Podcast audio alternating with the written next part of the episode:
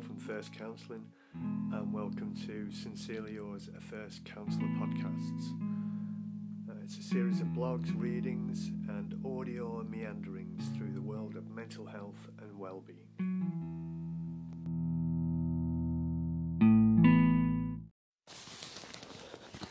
Hello and welcome to episode 10 um, of a First Counsellor podcasts. Um, it's been nice seeing uh, that people have been listening uh, to the podcast and uh, and hopefully, you know, getting something out of it.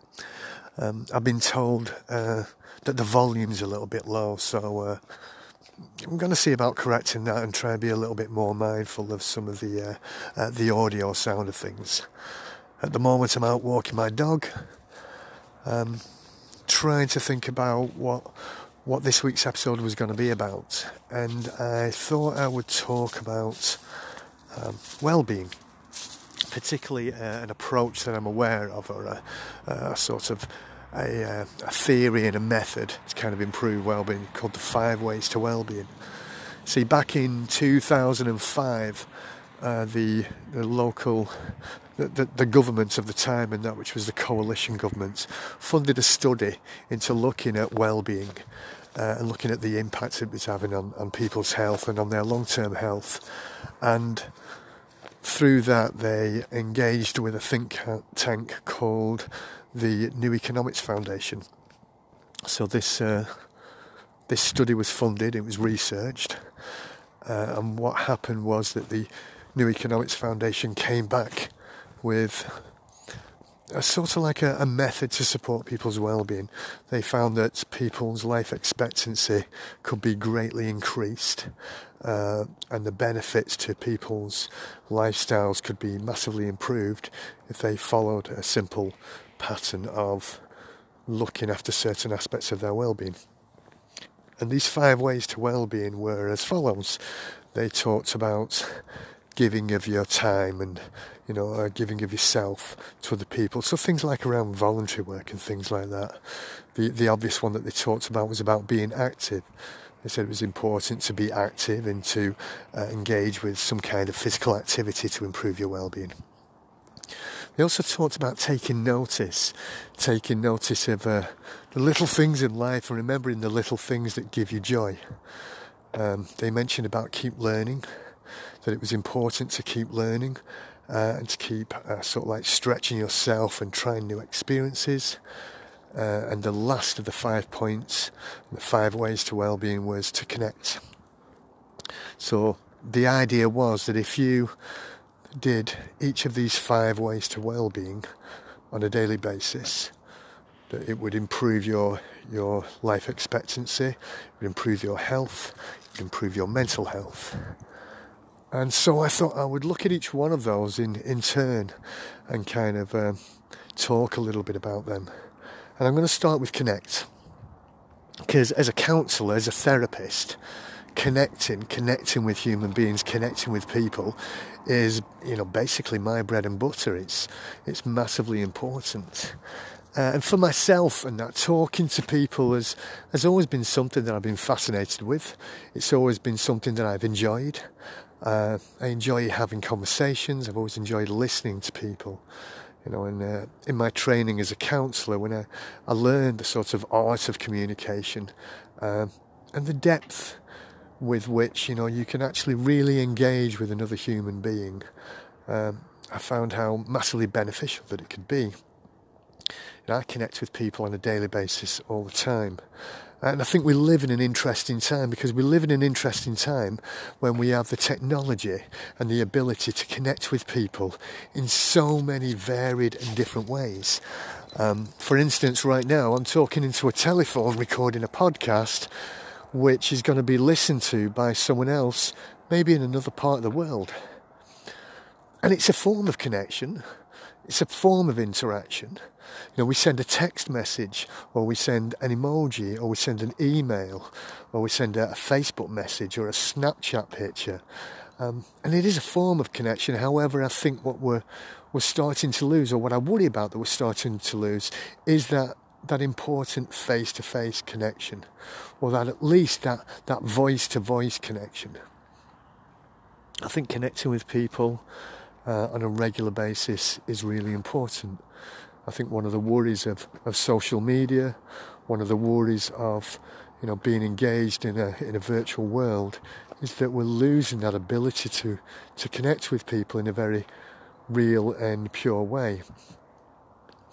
And so that's what I'm going to talk a little bit about today. I'm going to talk about connection. I'm going to talk about why connection is important. Um,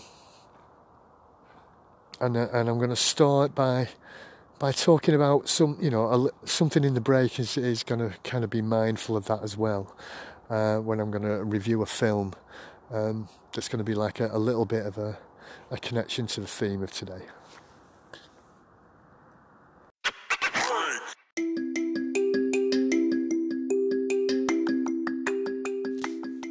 So I'd like to share with you uh, a movie this week, um, and it's a it's a real favourite of mine, probably one of my uh, all-time kind of greatest movies. There's, that's quite a long list, though, to be perfectly honest. Uh, but this film is uh, a seminal film for me. It's the 1985 film, written and directed by John Hughes, The Breakfast Club. Any questions? Yeah, I got a question. Does Barry Manilow know that you raid his wardrobe? Give you the answer to that question, Mr. Bender, next Saturday. The Breakfast Club is about five students forced to spend a detention together in Saturday. Uh, and what's kind of unique about it is the fact that they've taken these five stereotypes. They've taken the nerdy guy, uh, the the really popular guy who's like good at sports. They've taken uh, the beautiful prom queen, pop princess, the strange little weird girl, and and then also the the, the bad boy, uh, the rebel guy. And the force kind of be together, coming from their different backgrounds, their different uh, experiences, their different uh, social economic circumstances. Um, and the film really kind of posits the idea that regardless of your backgrounds, regardless of your experiences, if you strip away all those exteriors, you're left with five people who were very, very similar. And part of that is kind of brought together. They have a common enemy, and that which is Mr. Vern, Dick Vern, the, the teacher, who just is so annoyed at having to be there on the Saturday that he kind of really cements them all together uh, and causes them all to end up kind of banding together and supporting each other. But initially, you know, what we see is these five young people trying to get one up on each other or trying to fit in or trying to be a part of or trying to show how cool they are. Uh, but slowly those masks start to slip and they start to fade. And then what we're left with are these five incredibly raw individuals that are all just trying to get through this a day at a time. They're scared and they're frightened and they're struggling to belong. Another great part of the movie that I, I particularly like is towards the end of the film when you've seen them sort of bonding and connecting with each other. And this is what happens that over this day they start to connect with each other. And then what really starts to happen is a question arises. What's going to happen on Monday when we're all back at school together? I mean, I consider you guys my friends now. I'm not wrong, am I? There's a question posited by one of the characters, Brian. Um, and Andrew and that, the sporty guy goes, Yeah, yeah, yeah, we're friends. And Claire, the pop princess, is the only one who's honest enough to say, No, we're not. And you know, if, if I see you, I might say hello to you, but if I'm with my friends, the minute you kind of go past, I'm going to cut you down, I'm going to make fun of you. And then she's lambasted for this, and everyone has a real go at her for about it, you know. And but the reality is, is that's what's going to happen because regardless of how much they might like each other, how much they might get on with each other, the reality is is that they have so many different pressures from outside and that from their peers that although for this moment in time they've connected, beyond that it's going to be really quite difficult. It's an incredible film for its time. Um, it's funny and it's quirky. It's got a great cast, and I would recommend either getting it up on Netflix or, or getting it on DVD or watching it online. Um, it's a favourite of mine. You know, this podcast is called Sincerely Yours, a First Counsellor, and that's no mistake. You know, I take it from the line from the film, uh, which is what kind of inspired me to call it what I did. Uh, so I recommend that you go out and watch it now and really see how, how these people kind of demonstrate it doesn't matter how different you may appear to be, there is a commonality if you're willing to look for it.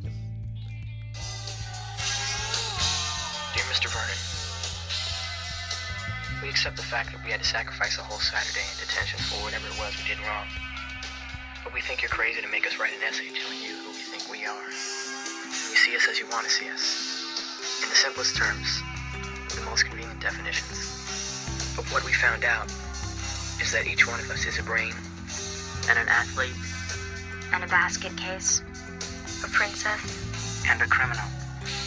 Does that answer your question? Sincerely yours, Breakfast Club.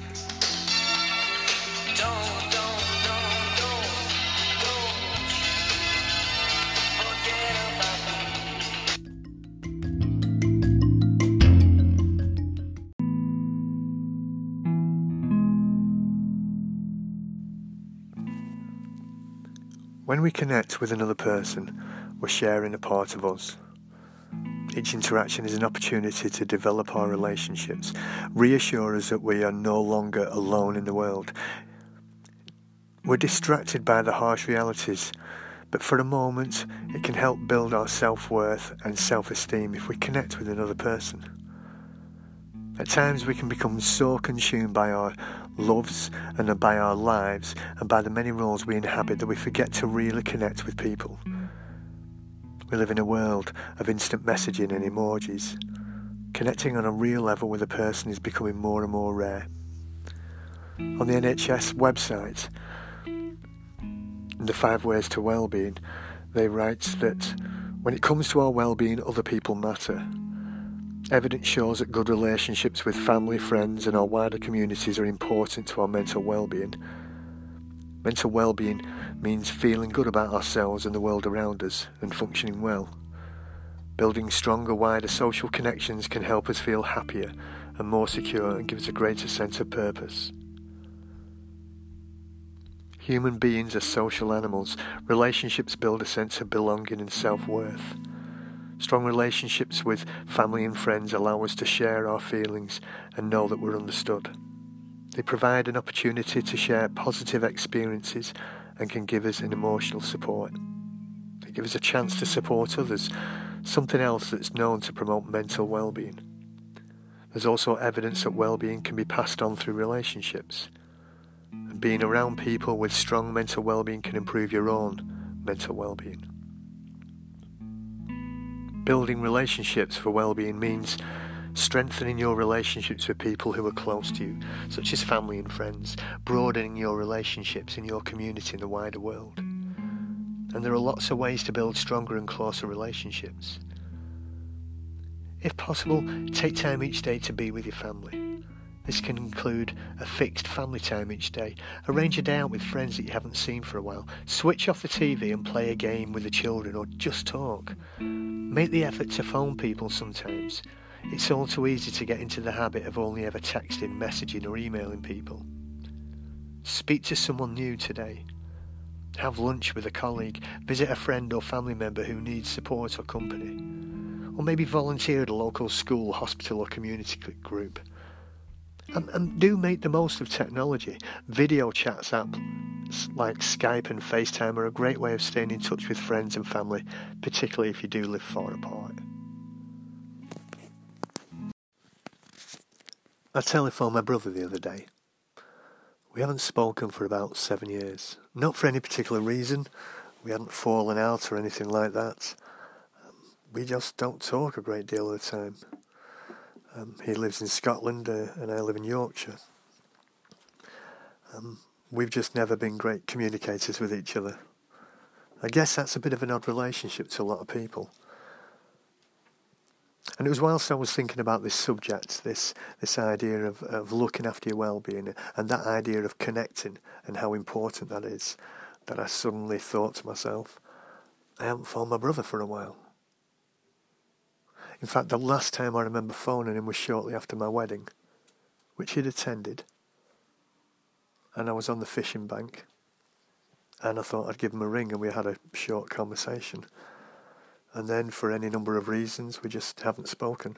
We've liked certain things on on uh, Facebook, and uh, I've, I've sent him messages on his birthday, and, and likewise, but we hadn't actually spoken. So I rang him up the other night. And I knew before I rang him, I thought, this is probably going to freak him out. You know, he's going to see my number come up on his phone, and his first thought's going to be, what's wrong? What's happened? Is he okay?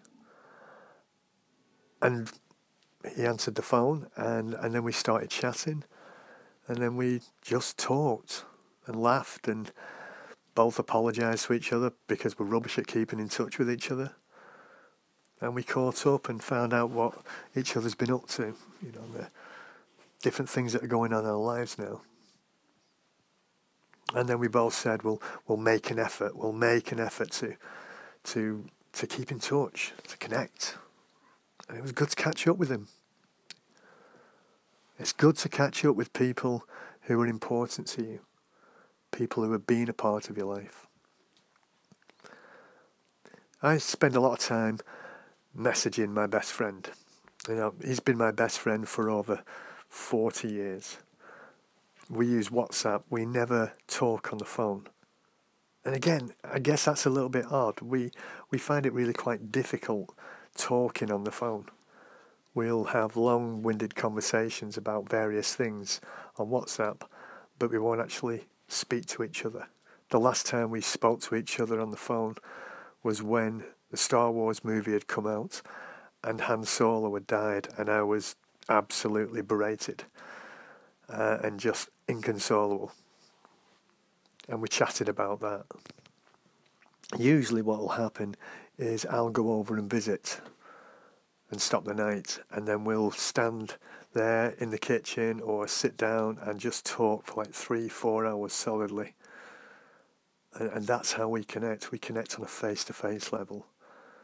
And we connect a little bit over social media, such as WhatsApp. But it's actually face to face where we actually come into our own and we talk.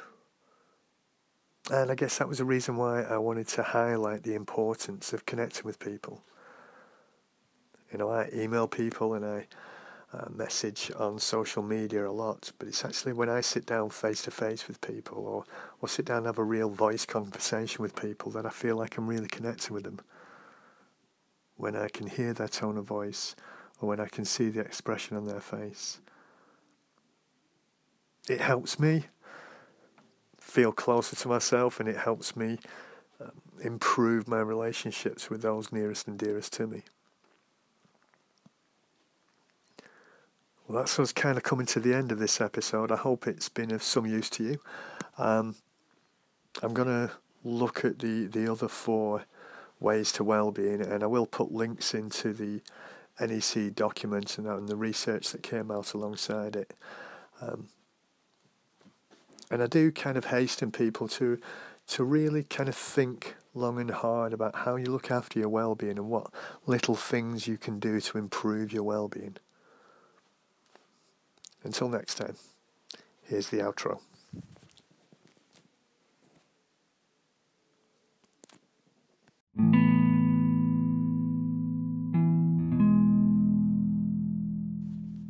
Well, I hope you enjoyed that episode.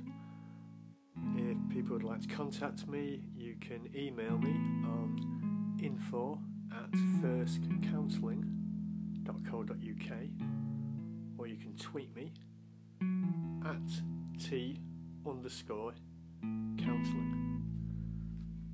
And also, if you liked this at all and you'd like to uh, give it any kind of rating, if you go onto iTunes or wherever you get your podcast and just give it a rating, give it a couple of stars, um, write a comment or two. Um, I welcome any kind of questions, any kind of criticisms, and any kind of praise. Uh, and until next time, I'll sign out with a simple, sincerely yours, a first counsellor.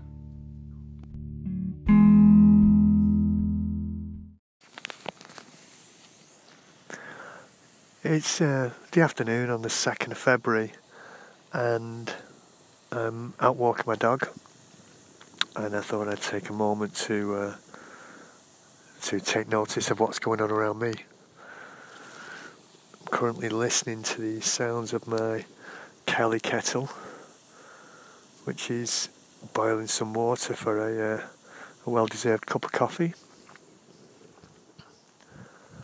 And I'm very much aware of how quiet it is right now. I can hear traffic in the distance and I can hear the the, the wood burning away and, and the smell the smell of the wood burning is um, very evocative of being outside and childhood days of camping. Uh, it's a very peaceful time. My lovely Labrador is wandering around having a sniffle around to see what he can smell. I'm aware of the cold, cold wind that's blowing. But it's not too cold, it's, it's quite relaxing really. Um, and, and it's, it's a very good way of kind of getting, you know, comfortable with nature and being one with nature. I'm also aware of of how different the landscape looks at the moment. The birds which are swooping around looking for for worms and that seem to be mainly seagulls. Um, but it's a very kind of relaxing time. Um, and I recommend anyone to just take five minutes out of your life and to just go out there regardless of what's going on and take notice.